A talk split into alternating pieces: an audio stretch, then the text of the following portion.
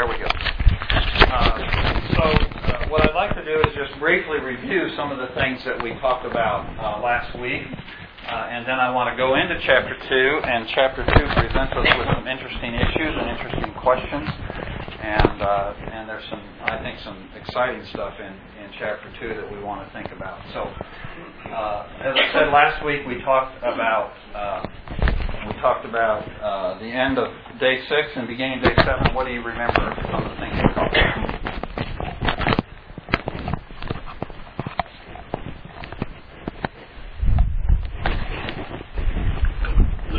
that God rested on the seventh day, not because he was tired, because he's an eternal God, but he rested as an example for us and also because his work was finished. Yeah. It was complete. Yeah. He didn't have any more to do. Creation was done. And uh, as we mentioned last week, that's another part of that polemic against other ways of viewing the origins. And uh, a, a telling, in my mind, a telling argument against the idea of this ongoing evolution. The Scripture is quite emphatic that it came to a conclusion, that there was an end, that there was a completion to it. And that was on day six, and God then rested because there was no more to do in regard to creation. And He did it for an example for us, that we would learn to rest. And, and I was thinking, we talked a little bit too about this idea that eventually the Lord institutionalized this day of rest with Israel in the covenant with Israel there at Horeb, uh, the Sabbath day. And He institutionalized that. And that institutional Sabbath we talked about was actually a shadow, it was a foreshadowing of that ultimate rest that we would have in Christ. And He talks about that, of course, in the book of Hebrews. Uh, but as I was thinking about that yesterday, reflecting back on that, I was thinking that even God's rest on the Sabbath, uh, on the seventh day, was a foreshadowing of the rest, of our rest. So it's not only that the institutional Sabbath that was given to Israel was a shadow, but I think even God's rest on the seventh day was a shadow, was a foreshadowing of the rest that we would ultimately have in Him when our work is also completed. What else? Remember anything else from last week? God had given them a view, and so part of Steve's thing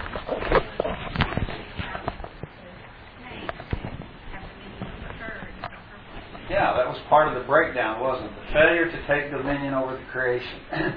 and Eve, Eve and ultimately then Adam failed to take dominion over the creation, and that's part of, of the whole fall that we'll see when we get on into chapter 3. Anything else sticks out to you that we talk about? I like your point about the creation. Okay? Uh, some might call that predator position. I think of it in terms of responsibility. Mhm. You know, we are to take care of this creation, this world. You know, we- we put in charge of the life on it. Yeah. You know, it's a pretty hefty job. Yeah. It's an important job. We talked about uh, we talked about man created in the image of God. Remember anything particular that stood out to you when we talked about man in the image of God? How is man in the image of God different from the angels who have many of the same attributes or characteristics that we as humans have? How what is different between angels and men that makes us in the image of God, whereas an angel is not in the image of God? Remember we talked about that.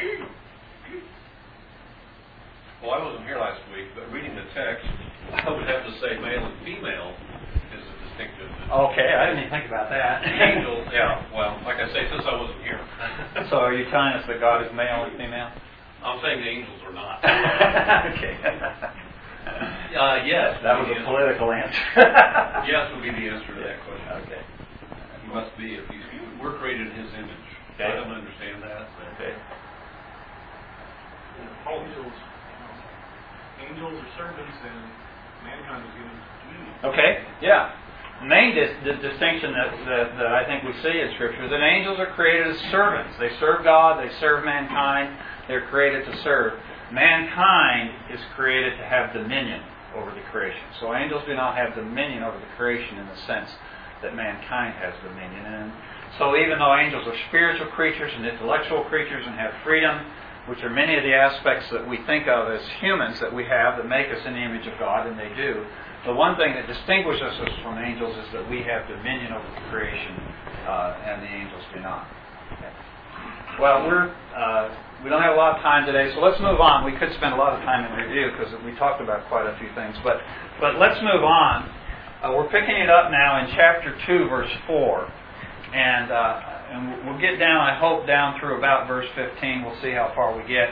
But let's begin reading in verse four. It says in chapter two, "This is the account." of the heavens and the earth when they were created, in the day that the Lord God made the earth and the heaven. Now no shrub of the field was yet in the earth, and no plant of the field had yet sprouted, for the Lord God had not sent rain upon the earth, and there was no man to cultivate the ground. But a mist used to rise from the earth and water the whole surface of the ground. Then the Lord God formed man from the dust of the ground and breathed into his nostrils the breath of life, and man became a living being. The, the Lord God planted a garden toward the east in Eden, and there he placed the man whom he had formed. Out of the ground the Lord caused to grow every tree that is pleasing to the sight and good for food, and the tree of life also in the midst of the garden, and the tree of the knowledge of good and evil. Now the river flowed out. Now a river flowed out of Eden to water the garden, and from there it divided and became and became four rivers. The name of the first was Pishon. It flows around the whole land of Havilah, where there is gold. The gold of that land is good. The bdellium and the onyx stone are there. The name of the second river is Gihon. It flows around the whole land of Cush. The name of the third river is, the, is Tigris. It flows east of Assyria and the fourth river is the Euphrates. Then the Lord God took the man and put him into the Garden of Eden to cultivate it and to keep it. Actually, in your Bibles, you may notice that that verse 15 is actually connected in, in some people's minds with the verses that follow. Uh, so it kind of depends on, on how you look at the passage uh, as to whether or not we should tie it in with the verses we're looking at today or next week, and I'm going to try to do both, so we'll look at it that way. But anyway, that's the passage. And uh, some of the things we need to understand first about verse 4 is verse 4 is a heading. Okay? What, what we need to understand is that there's a break at the end of verse 3, and verse 4 is the beginning of a new section of Genesis. Now, you remember back several weeks ago when we started our, when we did our introduction into Genesis, Genesis, we talked about the ten divisions of Genesis. Remember what we called them? Pardon? Uh, Generations. generations, or what's the Hebrew term? Remember the Hebrew term? The, the Toledot, or Toledot, okay? That's the word that's translated here uh, uh, in verse 4, accounts, and in later later verses in Genesis is, is translated as translation, okay? And we talked about these ten generations, or these ten Toledots, or these ten accounts of Genesis. And as we go through Genesis, we're going to we're going to see, as we talked several weeks ago, we're going to see that Genesis is broken down into these ten sections, these ten toledots. Okay, and this is the beginning of the first toledot, and it goes through chapter uh, goes uh, up through chapter four. Okay, and then we get into the next toledot. The next this first toledot is called the toledot of the heavens and the or the earth and the heavens. And then the second toledot is the toledot of, of Adam. Uh, and you go on down the line and you'll have the toledot of, of Noah, and you have the toledot of Noah's sons, and you have the toledot of Shem, and you'll have the toledot of Isaac, and et cetera, et cetera, et cetera. So you have all these different uh, breakdowns, and we talked all about that several weeks ago. It's imperative in understanding Genesis chapter 2, beginning in verse 4, it's imperative to understand that this is the first Toledot, or this is the first account of the ten accounts of Genesis. Okay? Uh, the mistake oftentimes that people make when they read Genesis 1 and Genesis 2 is they read Genesis 1 and they go, oh, this is a really neat story about creation and, you know, and and it's all very detailed and precise and chronological and all that sort of thing. And then they get to chapter 2, verse 4, and it says, This is the account of the heavens and the earth when they were created in the day that the Lord God made the earth and the heaven. And then he goes on and he talks about what the earth was like, and he talks about the great. And they make the mistake of assuming that chapter 2 is another account of creation. Chapter 2, beginning in verse 4, is not another account of creation. Chapter 2 is the first Toledot. Up till this point, we've been looking at what I call the prologue to Genesis. Okay? So from Genesis chapter 1, verse 1 through chapter 2, verse 3, we have what is basically the prologue or the introduction to Genesis. Okay? Then beginning in chapter 2, verse 4, you have the first of the ten Toledots, or the first of the ten accounts, or the first of the ten generations that he talks about as he goes through the book of Genesis. Okay? And and one thing that's important, and we talked about this a couple weeks ago, but I want to remind you of it. One of the things that's important to understand about the Toledots is when, when it talks about, for example, the Toledot of Noah or the account of Noah. When we get to when we get to uh, chapter six, uh, I think it's in verse nine or so, and he talks about this is the account of Noah. Okay, it's really not the story of Noah. It's the story of what follows from Noah's life. In other words, it's the story of his sons. And then you'll get, we'll get to the Toledot uh, in the next couple chapters after that. We get to the Toledot of Noah's sons. It's not really about Noah's sons.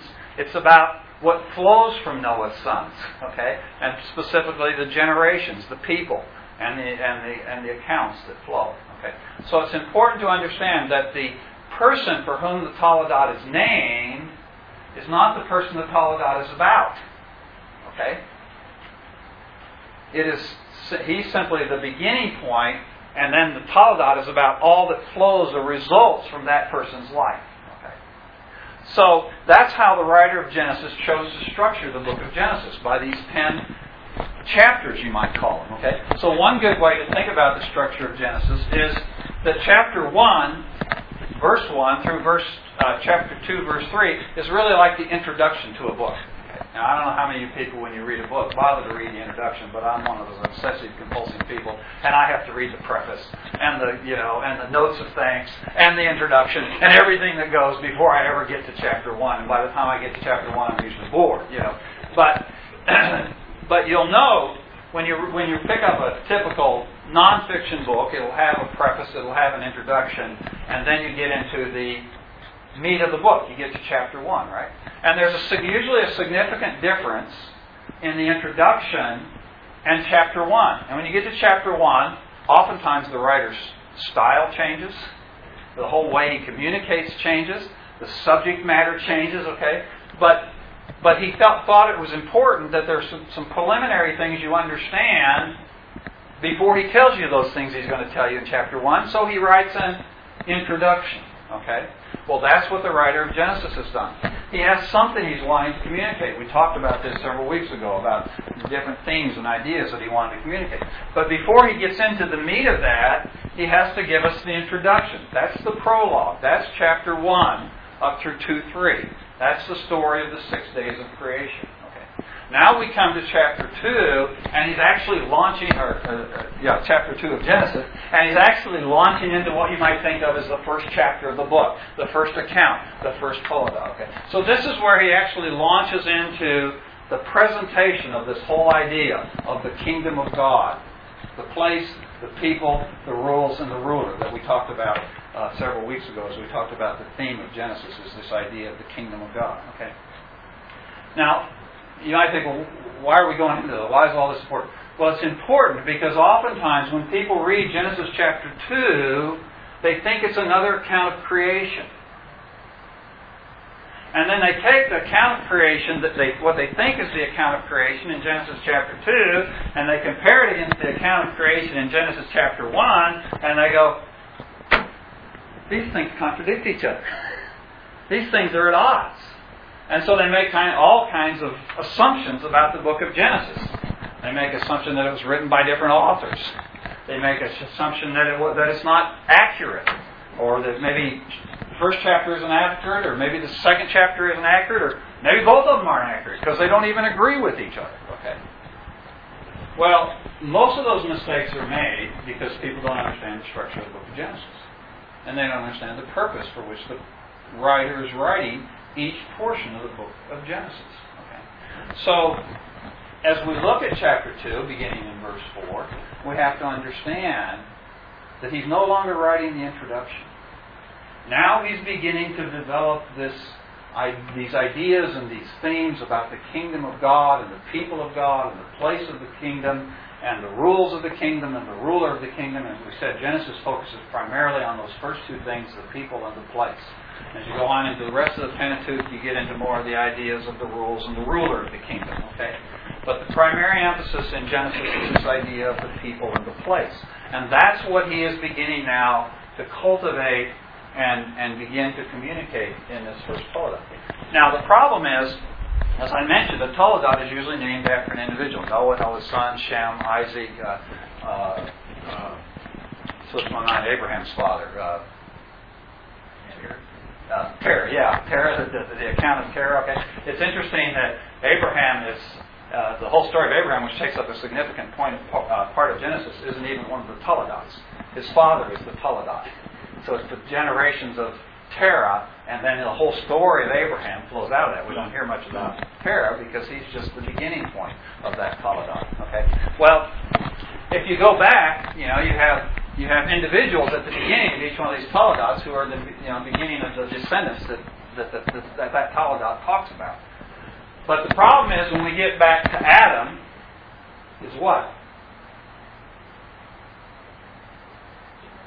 He doesn't have a father, okay? So we can't name we can't name this Toledot after an individual. Okay? So when the writer of Genesis names this Toledot, he doesn't name it after an individual because Abraham, or excuse me, Adam didn't have a father, an earthly father. So he calls this Toledot the Toledot of the heavens and the earth. Okay. The idea is the heavens and the earth, just like the Toledot of Noah is Noah's the beginning point, but the Toledot is the story of the things that ensue from Noah's life. In the same way, the Toledot of the heavens and the earth, the, the account of the heavens and the earth, uh, the creation of the heavens and earth, is not really about the creation of the heavens and earth. It's the story about the things that follow from that creation. Okay? And that's important for us to understand. If we understand that, then when we, as, as we read Genesis 2 and Genesis 3 and the chapters that follow, as we read them, we won't be looking for a precise description of creation because that's not what the Toledot about is about. The Toledot is not about creation. It sounds like that the way the heading is written in verse 4. But now that we understand how that's the way the whole structure of Genesis is, we realize, well, this, real, this chapter really isn't about creation. This chapter is about the things that flow from creation, the events that occur and the people that flow out of this whole idea of creation. So it's not the intention of the writer in this case. It is not his intention to describe to us the creation. He's already done that in the introduction. What he's wanting us to do is to understand the events and the circumstances and the things that flow from that creation. Okay. Now, we believe, I believe, and probably many of you believe, that Moses wrote the book of Genesis as he did the rest of the Pentateuch. Okay. And we talked about this when we did our introduction to Genesis. That does not mean that we believe that he just that Moses just got all of this information by divine revelation. For example, when Luke records the Gospel of Luke for us, he doesn't get all that information just from divine revelation. We understand, we look at the book of Luke and we study the book of Luke, and he tells us precisely. He talked to a lot of people, he did a lot of research, he went to the primary sources. He got information, and then under the inspiration of the Holy Spirit, he compiled those sources together into the Gospel of Luke. He did the same thing with the book of Acts. Okay. Well, we assume that Moses did the same thing, particularly with the book of Genesis. He wasn't around. Adam wasn't even around for some of this stuff. Okay. He wasn't around. So what Moses did in writing the book of Genesis is he consulted the primary sources. Now, what those primary sources were, we don't really necessarily know. Uh, I tend to believe that the account that we're looking at here is largely either an oral or written tradition which comes down from Adam himself. Remember that after Adam's creation, he lived for a number of hundred years, something like 900 years, or I forget exactly now. We'll see that as we go through the passage. But he lived for several hundred years, so he had plenty of time after these events occurred to think back on them, reflect back on them, and then either orally or in written form to communicate those things to his descendants so that we would have them. And so I'm assuming that in some fashion or some way or another, Moses accessed the original information, either the oral traditions or some written traditions or a combination of both. And, and by the inspiration of the Holy Spirit, He compiled these things together and gives these things to us. So oftentimes I speak of the narrator. I'll talk of the narrator, and I don't mean to imply by that that Moses did not write Genesis. I mean to imply by that that there's that there's earlier sources back that Moses used uh, as he as he communicates his story. So there's some some interesting things to me about this passage. Uh, as I think about the narrator, as he's communicating these things, why is he communicating these things? To whom is he communicating these things? Well, a lot of this stuff we don't know. We don't know for, to whom these things were first communicated. But we can get some clues as we look at the passage. But there are some things that come clear as we look at the passage and we understand now the intention or the purpose of the writer in communicating. This is part of this whole story of mankind, the beginnings and the origins that he's communicating all the way through the book of Genesis, okay? And what he wants us to understand is that this in this first account, the account of the things that flow directly from creation. He wants us to understand that things are not always have not always been the way they are now. Now, when I say he wants us to understand, let's just kind of pick ourselves up from now, from where we are here in the 21st century. And let's just move ourselves all the way back to the antediluvian, the the pre-flood period. Okay? And let's just assume we're somebody living five, six, seven, eight hundred years after creation. Okay. And here is this narrator, Adam perhaps himself. We may be sitting on great, great, great, great, great, great, great grandfather Adam's knee, listening to this story. Or we may be just one of his descendants, okay, and we're listening and he's telling us the account of what followed from creation. And what he wants us to understand is that the world that we know right now, us being six, seven, eight hundred years after creation, is not the way the world always was. And that's one of the things he's trying to communicate in chapter 2. Again, notice the dis- difference between chapter 2 and chapter 1. Chapter 1 is a very precise, very detailed, very chronological presentation of creation. Genesis chapter 2, beginning in its force, totally different. He really doesn't tell us that much about creation. You notice that? He doesn't tell us how the heavens and the earth were created. He did in chapter 1. He doesn't tell us that in chapter He doesn't tell us about the creation of light. He doesn't tell us about the separation of waters from below, from the separation of waters, uh, from the waters above. He doesn't tell us about the separation of land from the water on the surface of the ground. You know, he doesn't tell us about the creation of the animals. Uh, he doesn't tell us about the creation of light. He doesn't tell us about the separation of light. He doesn't tell us about any of that stuff. So obviously, Genesis chapter 2 isn't about creation. It's about the things that flow out of creation. But what he wants us to understand, again, putting yourself back, you know, many thousands of years ago, what he wants us to understand is this world isn't, wasn't always like this. Well, what was the world like to somebody who was living six, seven, eight hundred years after creation?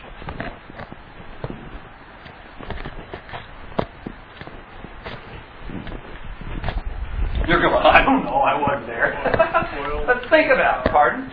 Toil, Toil? What kind of toil? hard work. What kind of work? What did most people do back then? Farming. Farming, okay? They were farmers. However, I got stuck at that point, particularly in verse five. Uh huh. Uh, well, actually, this is jumping ahead slightly just to explain this point. People talking about the curse, I've heard people say that hard work and toil is part of the curse. However, in verse 5, he says, talking about things that were grown, and this is pre-curse, things that were not grown, he said, because there was no man to cultivate the ground. Okay. Cultivation, I'm assuming, involves toil and work, so Mhm. therefore toil and work is not part of the curse. Okay, but it is, and I'll explain why. Right, and there's, there's some distinction there, and I don't know exactly what it is. And, and that's what I'm, that's what I'm trying to get to. Right, so working the ground, uh, cultivating, working the ground is something that they did, but it was different I don't think after so. the fall. I don't think so. And I'll explain why. Okay. I'll explain why. Good. But, but let's keep going down the track I'm going, and we'll All get right. there. Okay. All right. So, so we're living six, seven, eight hundred years after the, after the creation, and a significant period of time after the fall. Okay? And and we got everybody's farmers. Okay, what are they farming? Actually, you just live it off the land, I think. Well, they're they're cultivating. They're they're farming.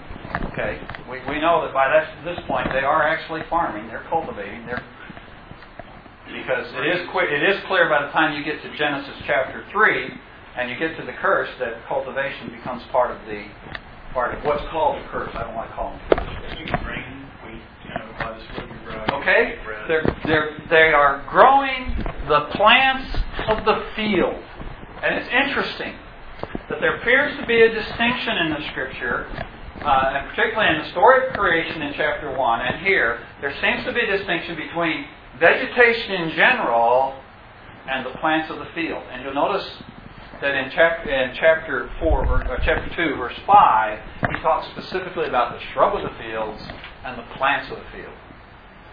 And so I'm suggesting to you that what chapter 5 is saying is listen, you people that I'm telling this story to, the world you know is a world in which you all have to farm to live. You have to cultivate the ground. You plant fields of wheat and corn or whatever they planted back then. And you grew that stuff, and you this is all you know, and the way it grows is God sends rain, and the rain falls on it, and and uh, and it causes it to grow, and you have to cultivate it, and you have to work it, and that's the world you know. But what he wants us to know is that it wasn't always that way. So there was a time, that the narrator here is telling his listeners or his readers, he's saying, You know all about farming and cultivation and rain and all that sort of stuff, but there was a time on the earth when there was no plant of the field. There were no crops as we know of them today. And there was no rain as we know of it today. Again, think of yourself as five, six hundred, eight hundred years after the flood. I mean, after the after creation. So, so you're back there, and this guy is telling you, listen, this is you guys. You, you, you go out there and you farm and you rain and it rains, but but I want to tell you, it wasn't always that way. There was a time when there was no shrub of the field, and there was no plant of the field. There were no cultivated crops, is what he's saying.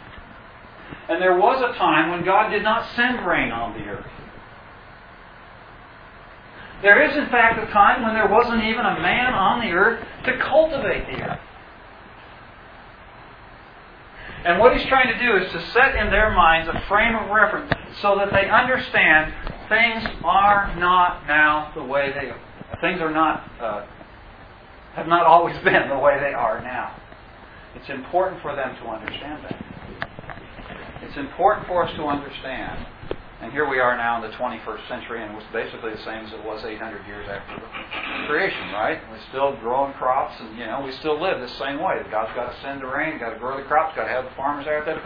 Now most of us aren't doing that anymore. We, you know, we're hiring people to do that for us, but that's still how we live and how we survive. But it hasn't always been that way. There was a time when there were no cultivated crops, when there were no cultivated shrubs, when there was no rain as we know it.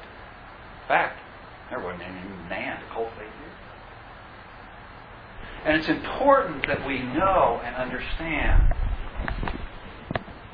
that things are not now the way they have always been. There was a time when they were different. And that's important for us to understand in order to understand the human predicament.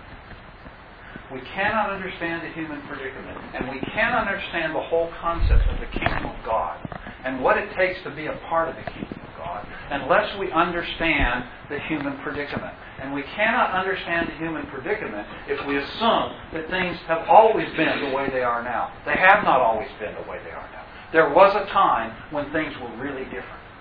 And that's important for us to understand. And it's important for us to understand also because if things have not always been the way they are now, we might also suspect that they won't always be the way they are now. And that's the point. That's the whole point of the redemption story, isn't it? The whole point of the redemption story is things haven't always been this way, and things won't always be this way. The human predicament is very real, but in order to understand the human predicament and get a solution to it, we've got to understand how we got into this human predicament. And the narrator here is wanting his his listeners or his readers to understand how did you get in the predicament you're in. You're in a mess now. How did you get there? You haven't always been here. And what he wants them to understand is there was a time when there were not crops of the field. There was a time when there wasn't rain like we know of it today. There was a time when there wasn't even a man on the face of the earth to cultivate the ground. It was different. And it was back in that, and, and so in one sense, these verses, verses 5 and 6, the idea of the mist rising from the earth and that sort of thing, verses 5 and 6 are kind of communicating in, in, in a very rough sense, kind of the same idea that we got in Genesis chapter 1, verse 2, when it says that the Lord God, chapter 1, he, in verse 1, he said he created the heavens and the earth, and then in verse 2 it says the earth was without form and void. Remember? It's formless and void. Okay. And and so it's kind of the sort of the same idea. It's not a strict parallel there, but it's kind of the same idea. What he's trying to say is, you know, there was a time when the earth, as we know it, didn't wasn't the way it is now. It just it wasn't always that way. There was a time when we didn't have all this stuff. And clear back then, when it, when there wasn't all this stuff, clear back then, God formed man from the dust of the ground and breathed into his nostrils the breath of life. And so then he tells us in one short verse about the creation of man. As he did in the introduction in chapter 1, right? But here he tells it differently. Not because it's a different creation, not because God did something different here than he did in chapter 1, but he's trying to make a different point. And so he develops different aspects of this creation that took place. And we discover something in chapter 2 that we didn't know in chapter 1 about the creation of man. All we know in chapter 1 is that God, God deliberated among himself, among the Trinity, that they would create man in their image, and then they created him. That's all we know from chapter 1. But we discover something from chapter 2. That when God did this, there were two essential components in the creation of man, which is what?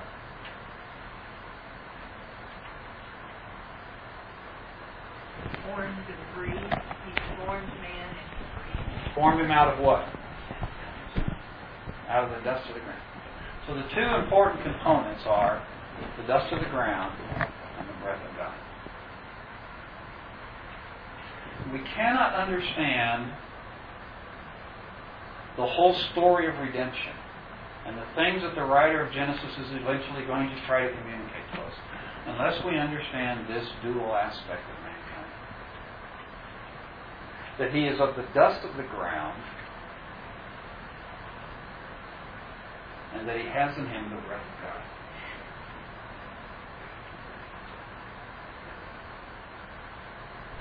And and we have to understand, we have to know, we have to have this perspective upon ourselves that we are but dust. That communicates the humility, the humbling aspect of it right there. The humility of man, the humbleness of man. We're just from the dust. Like all the rest of creation, you know. When your dog dies, sorry to talk about it, but he is going to days. When your dog dies, you know, he's going to just rot, decay, and go back to dust. Okay. So are you. That's that's the humility aspect. But there's something different about mankind. There's something different about us that sets us apart from all the other creatures. And in chapter 1, we discover that that's the image of God. I think he's bringing out that same idea here now when he talks about he breathed into him the breath, into his nostrils the breath of life. And there's that idea there that God, that, that we are not simply dust. We are not simply animals. We're not simply the smartest, biggest, cleverest animal on the earth. First place, we're not the biggest, and some people would question whether or not we're even the smartest, okay? So, but, but, but even if we were, we're not. Because we are much more than that. We are not only quantitatively different, we are qualitatively different because we have in us the breath of God. That God has animated every human being with His Spirit. Jim was telling a story earlier during our prayer time about this memorial service we went to yesterday, and and one of the things that struck me and, and, and just kind of how that whole story unfolded was that there were a lot of people who stood up and just shared about the impact that this man had on their life. How he they encouraged, yeah, he encouraged them spiritually, helped lead them to the Lord. Uh, you know, he just he really clearly had had a very profound spiritual impact on a lot of people, and that's how I knew him. But then his oldest daughter got up and kind of told the other side. Well, it is interesting that out of the six children, they didn't all see things the same way. The, the oldest daughter saw them. The youngest daughter uh, saw things really quite differently. But but the, the the oldest daughter stood up and shared, "That's not the father I knew," and talked about this kind of distant, emotional. And, and when she was saying that, I was thinking, dust and breath, dust and breath. We're both things, folks. We have the image of God in us. We have the breath of God. We have the life of God in us. But, folks, we're just dust. And we have to keep that perspective. We have to keep that perspective on ourselves. And when we start getting kind of too highfalutin and thinking too much of ourselves, we need to remember that we are formed from the dust of the ground. And when we get when we get pretty discouraged and we get pretty down and we see how much we failed and we failed our family and we failed other people and we're riddled with illness and all the things that go on that are part of the human predicament, we have to remember that God has breathed His life into us, and the very reason we live is because God has made us live in a special, unique way in which none of the rest of creation lives. And we need to keep those things, that perspective true about us, but you also need to keep that perspective true about the person who sits next to you. Remember, they are but dust. And remember, they have the life of God. Don't lose sight of that. And, and, and, and the writer of Genesis, the narrator here, he wants his listeners or readers, he wants them to understand that whatever else they see around them, whatever else is going on, they need to know, yeah, you folks, you are made of the dust of the ground. But you also have had God breathe His life into you. Now, when God does that, He doesn't tell us chronologically how these things happen. That's important to understand. There's no chronology here. But He tells us that He also did something else. He created man, but then He did something else on the earth. What was that?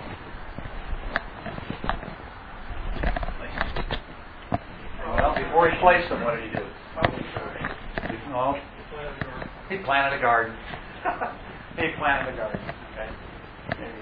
Now that's one way I'm not made in the image of God. I would never think of planting a garden. I don't like working, you know. Never mind. We won't go there. But anyway, God planted a garden, and it really needs a garden. Okay. The, the word there, the idea there, is a walled in or protected or sheltered place of just splendid beauty and bountifulness. And God, and so we've been talking about this magnificent creation of all the earth that God made, but somewhere on that earth, in a place called Eden, which I assume the listeners to the narrator understood where that was. Okay? Because he says he planted a guard, garden in Eden. He doesn't introduce Eden to them. He introduces the garden to them because they don't know about the garden, but he doesn't introduce Eden to them implying they knew where Eden was. Okay? But somewhere in Eden, he planted a garden. And he planted this garden for what purpose?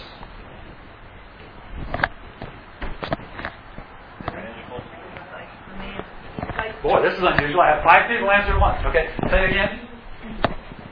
Okay, now nobody answered to place the man. Okay, so God creates this garden. The Septuagint version of the Old Testament, which was the first translation of the Old Testament into Greek, or uh, it's 100, 100, 200 years before Christ. The Septuagint version, the word they use there for the garden is the word we translate paradise. So God created, planted a paradise. And in this paradise is every tree that is beautiful to look at and that is good for food. And so this is just this beautiful, luscious, bountiful, protected place. The, the Garden of Eden is, is a foreshadowing, in the first place, of the tabernacle. But is also a picture for us of that ultimate paradise. Okay? A place of bountifulness, a place of protection, a place of safety, a place of rest, a place of beauty. We can't imagine what it was like. Now, what is interesting to me is that God planted this garden, and He had the whole earth, but He made this one place really special. And then you notice what it says what did He do with man? Placed him there. He placed him there. Now, He tells us that after He says He created created him, then He put him there. And it's, twice it tells us in verse 8 and in verse 15. It says He put him there. What does that imply? He was somewhere else in between. He was somewhere else before that. And I was thinking about this yesterday and I got excited. Because I don't know where he created Adam. He might have created him in Oklahoma. I have my doubts, okay? But or Texas. He- or Nebraska, yeah. Okay. He might have, but I doubt it. But anyway, he created him somewhere. But at some point he took him and he put him in this gorgeous, luscious, beautiful, which compared to the rest of creation was just spectacular. It was paradise. And I thought, why did he do that? Why didn't he just create him in paradise to start with?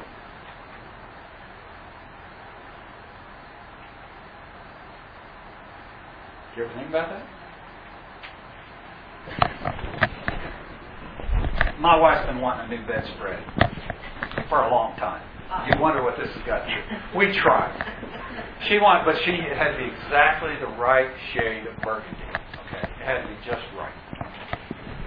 So she's wanted it for several years, and she's been looking. She's never could find it. Finally, here a few months ago, she ordered one off the internet. She thought was the right color, and it came, and it wasn't. Send that. Then she goes to Kohl's a few weeks later, and she buys one, and she brings it home. It's just not quite right. Well, my wife's pretty good on a sewing machine, you know. I said, why don't you just go buy the right fabric and make it, you know? Well, there were reasons why she didn't feel like she could get it the way she wanted it. But when I said that to her, she went, I know how I could do this. So she, you know, the next day, poof, there was fabric in the house. And about three days later, there was the bedspread, you know, she had it made. Something wonderful. And so she puts it on the bed. And later in the day, she brings Katrina into the room to show her the bedspread. And Katrina says, Oh, I was in earlier and I was looking at it. It's neat. And she's going, You came in and looked at it earlier? When I wasn't here to see your reaction? You ladies know what I'm talking about here, don't you? Well, that's what God was doing, folks.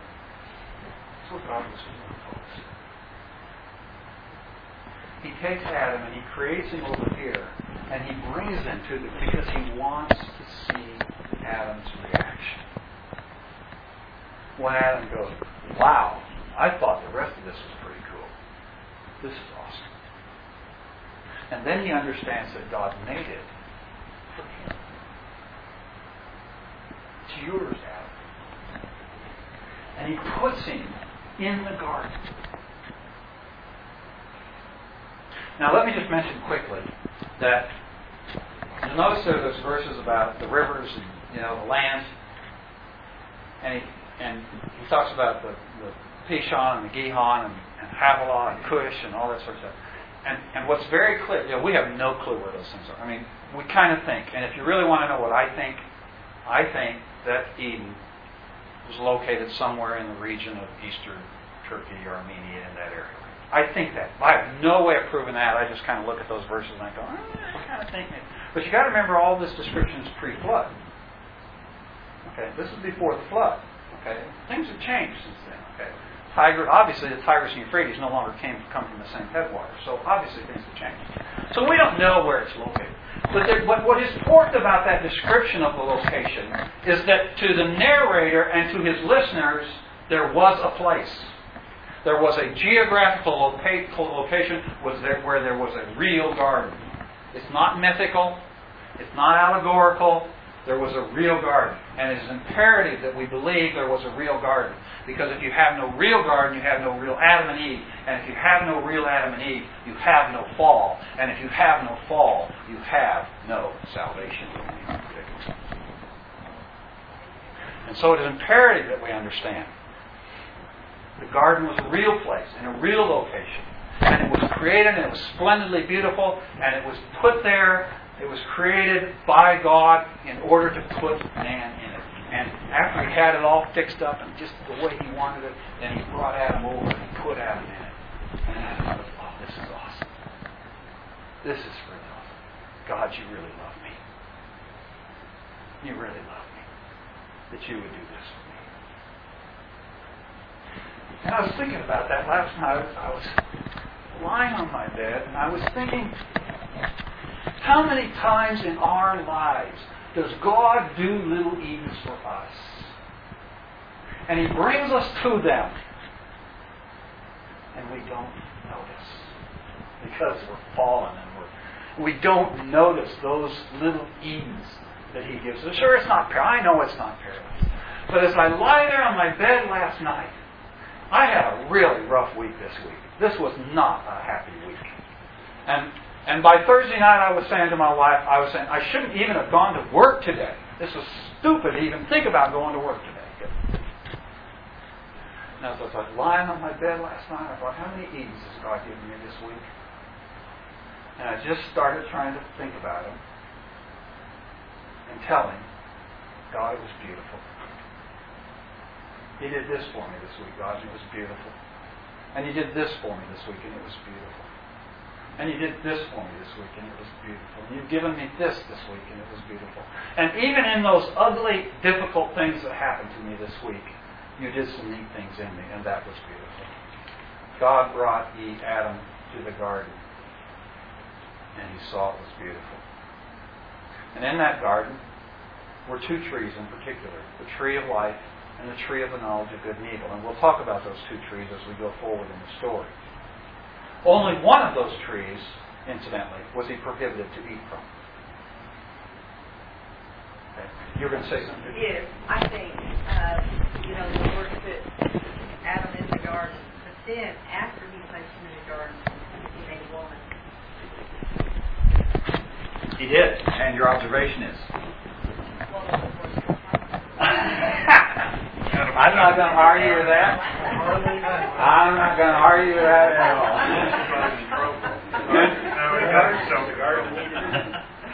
But there's one other thing I want to point out. At the end of verse 15, it says he put him there to cultivate and to keep it. And this comes back a little bit to the question Jim was raising. Uh, John Sailhamer in the Expositor Bible Commentary observes that that is the historical translation, to cultivate and to keep. Goes all the way back to the Septuagint. But there are some problems with the Hebrew text there that indicate that that's possibly not the right translation. There's some problems there with the agreement of gender in the verse, and I won't go into all that. There's some problems with the agreement of gender. And Sailhamer suggests that the right translation of the verse is to worship and to obey. He put him in the garden to worship and to obey. And I think that is the right translation, that is the right understanding, and we're out of time. We might want to explore some of this next week a little bit more. But but I think that the whole idea of man cultivating the ground does not come about until the curse. And what and what the writer here is trying to tell us is, yeah, I know, I know you people, you're having to work really hard now. You have to work by the sweat of your brow. Wasn't always that way. There was a time when man was in paradise, and all he had to do was walk up to a tree, and everything he needed was provided for him. And God planted it. And God cared for it. And God tended for it. And it's interesting the second time there in verse 15 where he says he put, the word put there, the, the Hebrew word put there carries with it the connotation of rest.